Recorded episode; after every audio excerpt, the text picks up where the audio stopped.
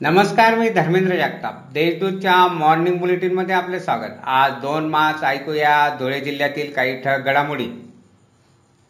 Petrol diesel व gas सिलेंडरच्या दरात झालेल्या भाववाढीच्या निषेधार्थ धुळ्यात सोमवारी जिल्हा राष्ट्रवादी महिला काँग्रेसतर्फे चूल व गवऱ्यांची विक्री आंदोलन करण्यात आले. शिंदखेडा तालुक्यातील बल्लाने फाट्यावर रस्त्याच्या बाजूला उभ्या असलेल्या दाम्पत्याला भरधाव ट्रकने धडक दिली. या अपघातात पत्नी ठार झाली तर पती जखमी झाला. या प्रकरणी ट्रक चालकाविरुद्ध दोंडाच्या पोलीस ठाण्यात गुन्हा दाखल करण्यात आला आहे. शीतल अमृत भदाने हे मयत महिलेचे नाव आहे. धुळ्याला पाणीपुरवठा करण्यासाठी मुख्य स्रोत असलेल्या तापी योजनेच्या जलवाहिनीची देखभाल दुरुस्ती करण्यासाठी महापालिका प्रशासनाने ठेका दिला आहे. यासाठी महापालिका वर्षाला बावीस लाख रुपये खर्च करणार आहे.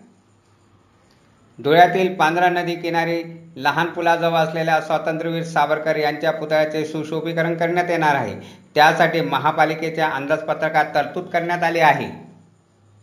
कोरोनाला प्रतिबंध करण्यासाठी शासकीय रुग्णालयात देण्यात येणारी लस आता खाजगी रुग्णालयातही दिली जाणार आहे.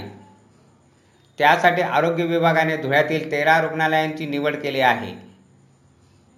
शासनाच्या सूचनेनुसार खाजगी रुग्णालयात लसीचा एक डोस घेण्यासाठी दोनशे पन्नास रुपये मोजावे लागणार आहेत.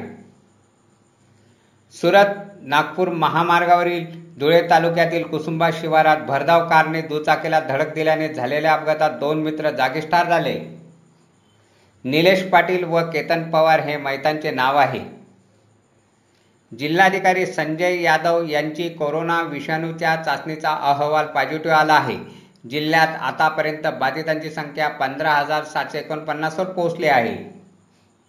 त्यापैकी तीनशे ब्याण्णव जणांचा मृत्यू झाला आहे. सध्या सातशे एक्केचाळीस रुग्ण सक्रिय आहेत. महापालिकेतर्फे थकीत मालमत्ता कराची वसुली मोहीम सुरू करण्यात आली असून धुळ्यातील नाटेश्वर कॉलनीत सोमवारी मालमत्ता सील करण्यात आली. अशा आहेत आजच्या ठळक घडामोडी. सविस्तर बातम्यांसाठी वाचत राहा देशदूत आणि ताज्या बातम्यांसाठी भेट द्या W W W dot Deshdoot dot com या संकेतस्थळाला. धन्यवाद.